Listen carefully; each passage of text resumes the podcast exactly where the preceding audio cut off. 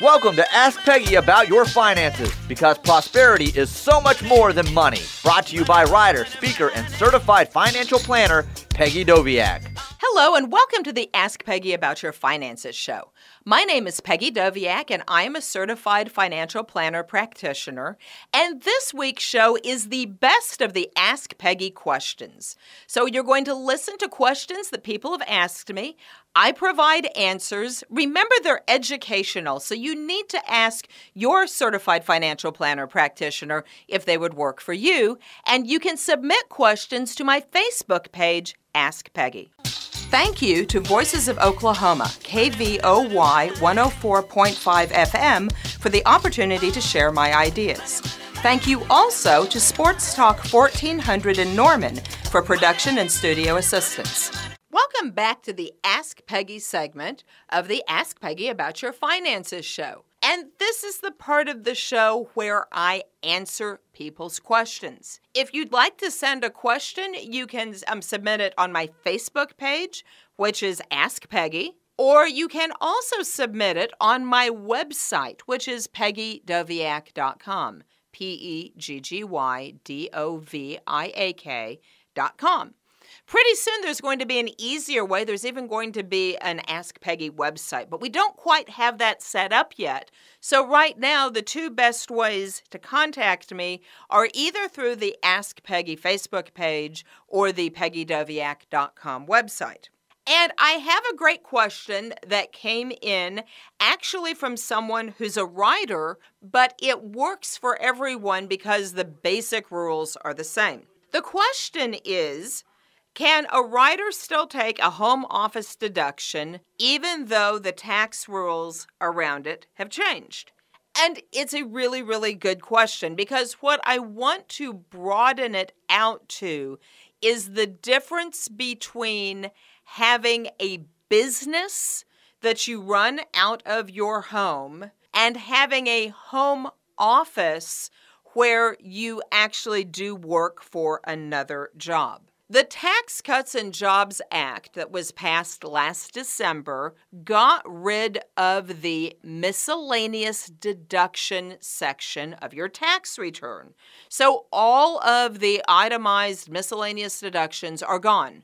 That includes the home office deduction. So, if you have been taking a home office deduction on your taxes on the itemized section, second page of the tax return, towards the bottom of the page, you can't do that anymore. You know, it used to be you could only take a home office deduction if that home office was being held for the convenience of your employer. So, if you had work that you did there regularly, if you were um, if you had a specific task you did in your home office that you couldn't do anywhere else, then it counted. So you would go to work, you'd have your office at work, you work for somebody else, and then you were able to take the home office deduction off your taxes. That's gone. And so you need to be very careful doing your taxes this year. Now, those are your 2018 taxes not the ones that are actually due here in about another month. These are the ones that are due next April. Because there are a lot of deductions that you may have been able to take that are gone. That the home office deduction is one of them. However, the person who actually asked me this question was a writer. And writers work for themselves.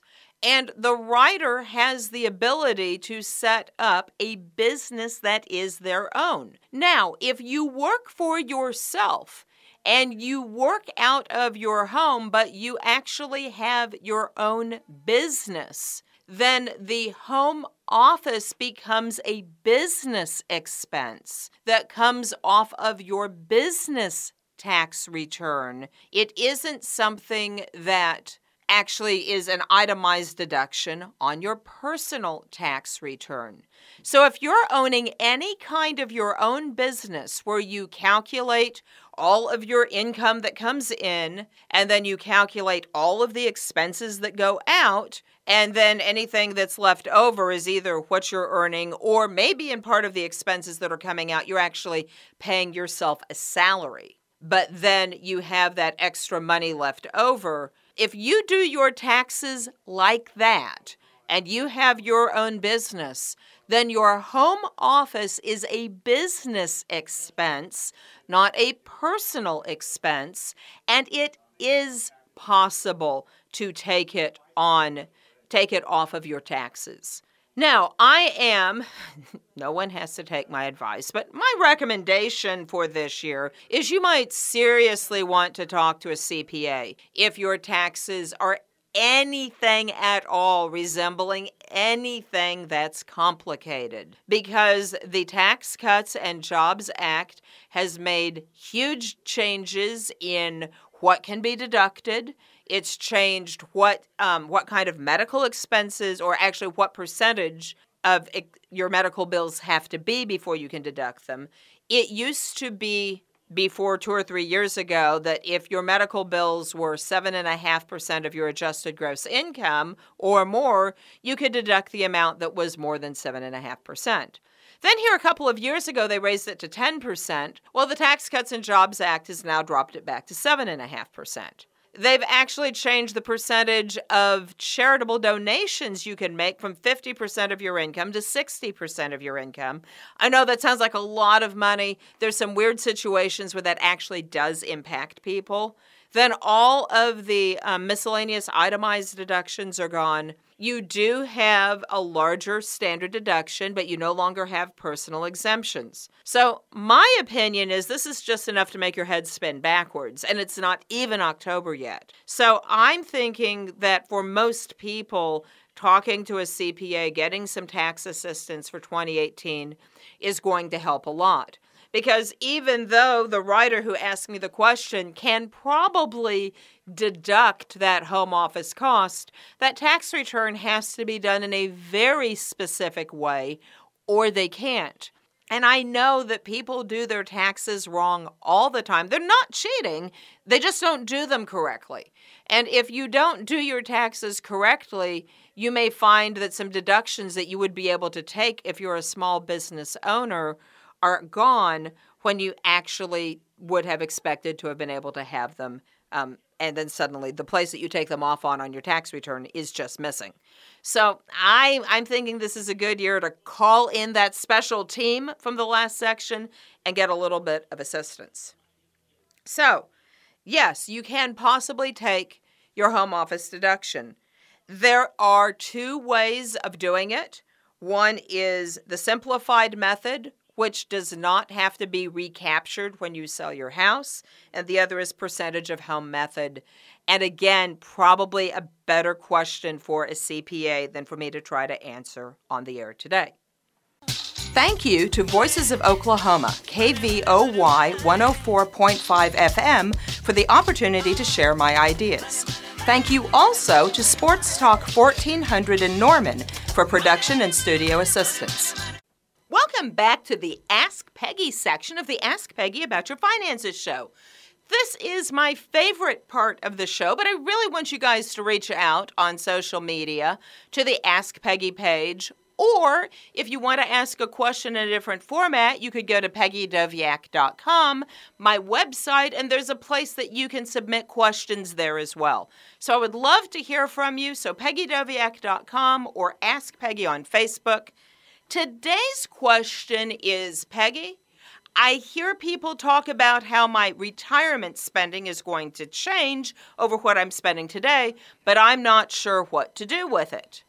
And so, what I would like to offer are some ideas that you might think about that you might not have thought about. And I want to start out by telling you about a pet peeve that I have. I really hate rules of thumb. I know that to a certain extent, rules of thumb are there because they tend to be accurate, but I think they can get you in a world of hurt. And honestly, I'm not sure where some rules of thumb come from because I don't see it, I don't understand it. The rule of thumb that I'm going to address today is you will spend 80% of your current income in retirement. I bet you've heard that one, right? So, whatever you spend today, you're going to spend about 80% of that in retirement. I just don't think that's right. I think what you spend in retirement is a complete function of what you choose to spend in retirement. Let me explain. So if you've got a mortgage now and you are, you know, paying off maybe some student loan debt, then it's very possible that when you retire, if your mortgage is paid off, the student loans are paid off, please let the student loans be paid off when you're in retirement, that you might be spending a little bit less, you know, and because mortgages can be a chunk of people's income each month, the lack of the mortgage sure might make you spend less money. But what happens if you're fairly successful and you decide you'd like to buy a vacation house? Well, you know, maybe you pay cash for it, but you probably put a mortgage on it. And so now, just about the time your regular house is paid off, you've got a mortgage on a beach house or a mountain house. And yes, you can sell that property, probably, if things got really south on you. But most people don't buy vacation homes with the idea of selling them when they enter retirement. So now suddenly you've got as much mortgage as you had before. If you decide to keep your current home, maybe you put in a pool or the landscaping. I've seen a number of people who suddenly have all this time and they get all these ideas and they watch HGTV. That's not a plug, it's just a reference. And they decide they're going to go in and put an outdoor barbecue and waterfall and pool in. And suddenly they throw that year's budget completely off. So sometimes we spend more money in the beginning of retirement. Now, generally, that kind of does even out over time. But then, once you're no longer spending money on fun things, you've got to figure out how you're going to pay for your medical stuff. Now, Medicare is good. The Medicare supplements are good. If you've got a secondary policy from your employer to serve as a supplement, that's good. But the medical costs certainly can be an issue as you age. More than that, long term care costs begin to come into play. How are you going to pay for the last three years of your life? You know, maybe you sell your house and you use that as part of the income, but there's a cost there. And if you've got a spouse who doesn't necessarily need to go into a facility, selling the house may be an issue. Sometimes a mortgage against the house paid by your kids allows the kids to retain the asset where a reverse mortgage does not. And that's very complicated, probably an additional topic for another day. But in a reverse mortgage, that asset is likely no longer your children's when you die. So if there's a traditional mortgage that the children can pay, they can retain the asset. But there is another cost as you age. And I ran into an example of that this weekend when we've had a lot of rain in Oklahoma and my storm cellar turned into a hot tub. And suddenly I had water and I had to go and I had to buy a sump pump and I sumped it out. And then I had to go rent a floor pump because there was still six inches of water on the ground. As you age, you can't do stuff like that yourself and you probably can't mow the lawn, and you may not be able to clean the house, and you can't do the odd jobs. Because my husband and I were talking about how expensive it would have been to have hired somebody to come in, and then they're going to get some great idea of, oh, we need to blast the thing out and put in a new one. You know, I think I actually just need to caulk a crack. When you can't do it yourself, you pay other people to do it. That's the cost. I don't see it in financial planning literature even very often. It's all of those things that you are doing now that you're going to have to still have done, but you may not be able to be the one to do it. So I want you to be really careful as you project your retirement spending that you don't underestimate it. Because if you underestimate it, that will impact how much you save, and you might not have enough money in retirement. I'd really rather you overestimate your costs and be pleasantly surprised than underestimate them and suddenly have a really big crisis. So be careful with it and be careful to add everything together and don't just use a rule of thumb because I think it's really risky. So, in today's show, we talked about being careful of the market and realize that markets go up, but they also go down, so don't lose track of your risk tolerance. Be very careful you understand a relationship you have with any financial professional. Take some time in open enrollment to look at your fringe benefits, make sure that you're enrolled in what you need to be enrolled in, and allocate sufficient resources for retirement so you don't run out of money. Thank you to Voices of Oklahoma, KVOY 104.5 FM, for the opportunity to share my ideas. Thank you also to Sports Talk 1400 in Norman for production and studio assistance. Welcome back to the Ask Peggy section of the Ask Peggy About Your Finances show. And today's question actually comes from a survey that I saw put out by YouGov. And YouGov conducts surveys on all kinds of topics. They asked 1,135 Americans how confident they were in what financial terms meant. And so I thought perhaps, um, as it turns out, people aren't very confident. I thought it might be fun in this section of the show from time to time to offer some definitions of the words that people weren't sure they knew what they meant. And today's word is liquidity. And about 65% of the people surveyed thought they knew what the word meant, but 35% did not. And liquidity is an unbelievably important concept when you're trying to create an emergency fund. Liquidity in personal finance defines as the ease of turning an asset into cash with no loss of principal or unbelievably little loss of principal. So, a liquid asset can be converted to cash, and you have as much cash at the end of it as the asset was worth when you owned the asset. So, obviously, the most liquid asset that we own is cash because you have it and it's there and it's worth what you would expect. Money market accounts are just almost as good as cash, and some money market um, accounts even have FDIC insurance, which really makes them safe.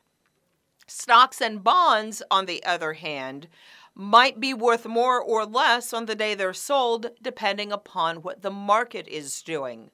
Collectibles are worse than that because they're worth whatever the market feels like paying. And if you bought a collectible when it was more desired than it is today, it may not be worth nearly as much as you think.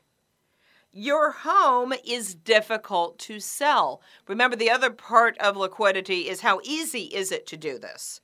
So, although your home is certainly an asset, it's not a liquid asset. Now, this is important to personal finance because your emergency fund needs to be liquid. It needs to be convertible to cash without loss of principal, which means that generally your emergency fund should not be invested in the stock market because when it's invested, it can lose value. So, the idea of what you put in your emergency fund is generally cash in the bank. It's not terribly interesting. It's not a lot of fun. It still, however, meets the need. It's liquid, it converts to cash. It's really important to have this. Thank you to Voices of Oklahoma, KVOY 104.5 FM, for the opportunity to share my ideas. Thank you also to Sports Talk 1400 in Norman for production and studio assistance. Welcome back to the Ask Peggy section of the Ask Peggy About Your Finances show. My name is Peggy Doviak, and the last questions that I have for you may also involve you looking up this radio show on a podcast. I'm available on Castbox, I'm available on iTunes. It's Ask Peggy Doviak about your finances for the podcast. Because I want to talk to you today about how to read your financial statement. I had a question this last week. Someone, um, I had a call. It's like, I don't know how to read my statement. And it is incredibly confusing. So, what I want to give you today, and it'd probably be easier if the statement was in front of you. So, if you can get it real quickly, pulled up on your computer, do that. And otherwise, you might want to listen to the podcast again to, to go through it when you're actually looking at it. So, your financial statement is your official record of what's going on in your brokerage account, your IRA, your um, taxable account, your transfer on death account, and actually also your 401k plans at work. But I'm act- I'm not talking about those because some of those statements they come once a year. I'm talking more about IRA statements, taxable statements, but the principle should work the same either way. It's not as easy when there isn't a printed out statement. So, the first thing I want you to do is look at the date of the statement at the top of the page so you know what period of time you're looking at. It could be a quarterly statement, it could be a monthly statement, it could be an annual statement. But it's really important that you know what period of time you're looking at. Now, on the first page of your statement, there is probably both the return for the period of time of, of the statement as well as a year to date return. So you can look year to date to see how your account is done. You can look to see how it's done for the last period of time. You should probably be more worried about the year to date numbers, especially if you're looking at a monthly statement, because there's a lot of variation month to month. But still, it's really important to see how it's doing. Then the next major section should show you what holdings you have. There should be a description of what you own. There should be how many shares of it you own and how much it's worth today. Hopefully, in this section, you also have the ticker symbol for what you own. So you can look up that ticker symbol and do third party research to make sure that you really understand what's going on. If it doesn't have a ticker symbol on the statement, call your financial advisor and ask what the ticker symbol is. If it's in like an annuity subaccount and there isn't a ticker symbol, then ask for a descriptive sheet of the holding that your um, insurance agent could send to you so that you can understand it. Then there'll be the page that shows the gain loss for each of the holdings, and that will probably be for the period of time from when you bought it until the date of the statement.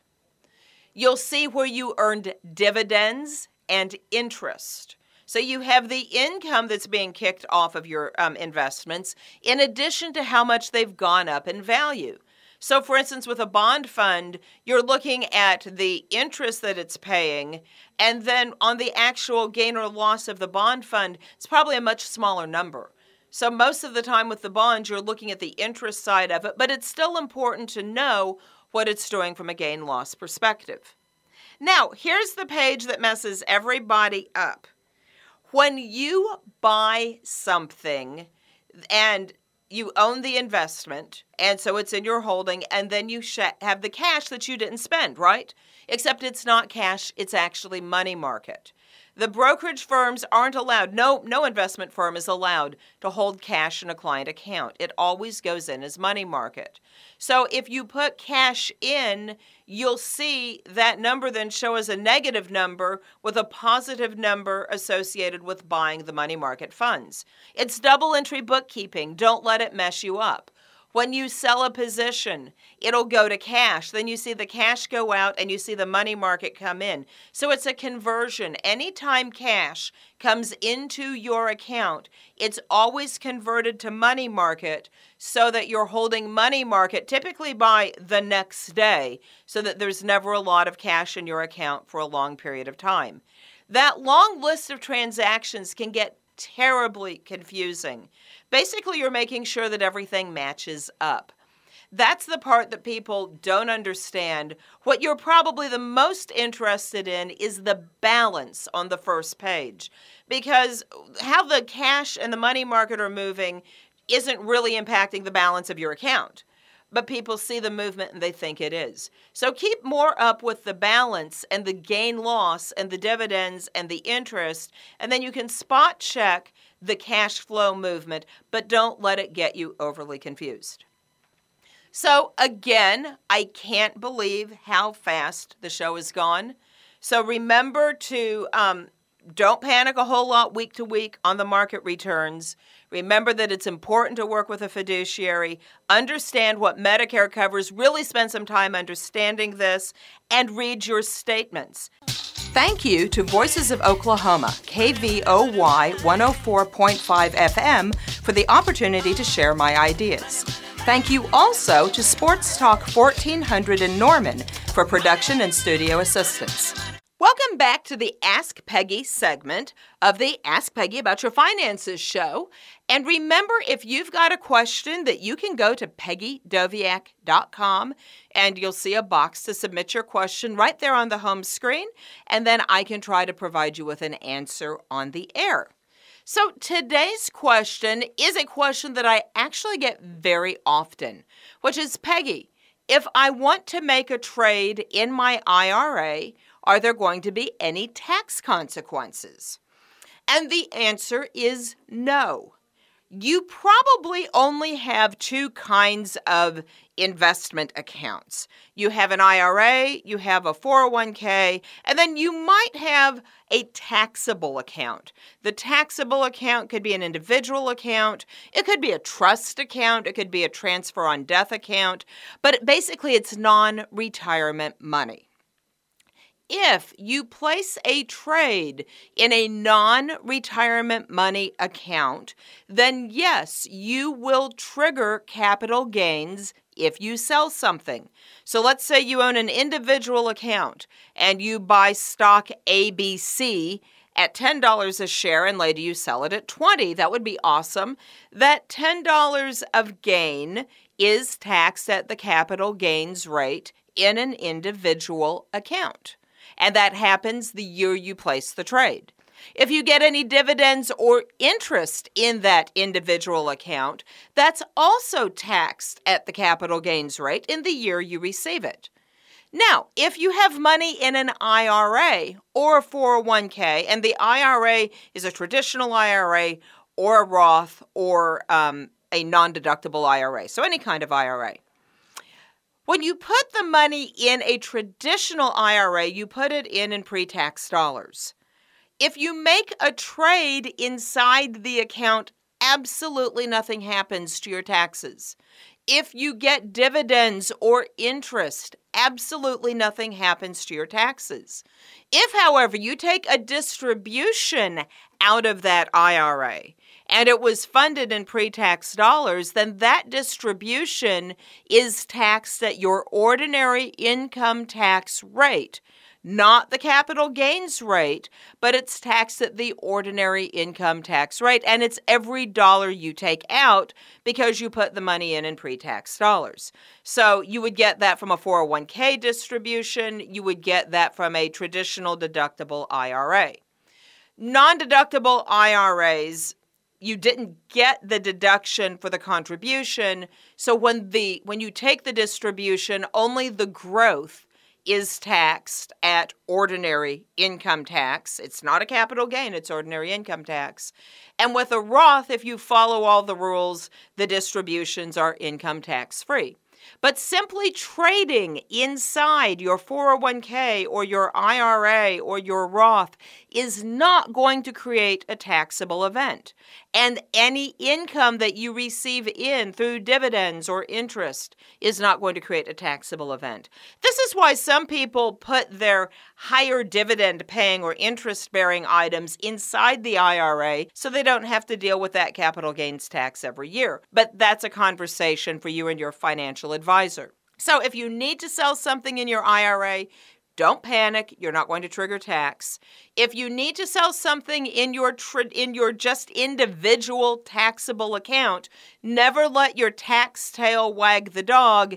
You're better off to pay some capital gains than make bad investment decisions simply because you don't want to pay the tax on it and so you don't make the trade that you should make.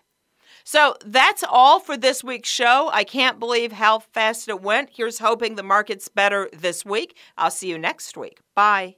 You may submit personal finance questions to the Ask Peggy Facebook page and learn more at peggydoviak.com. And remember, prosperity is so much more than money.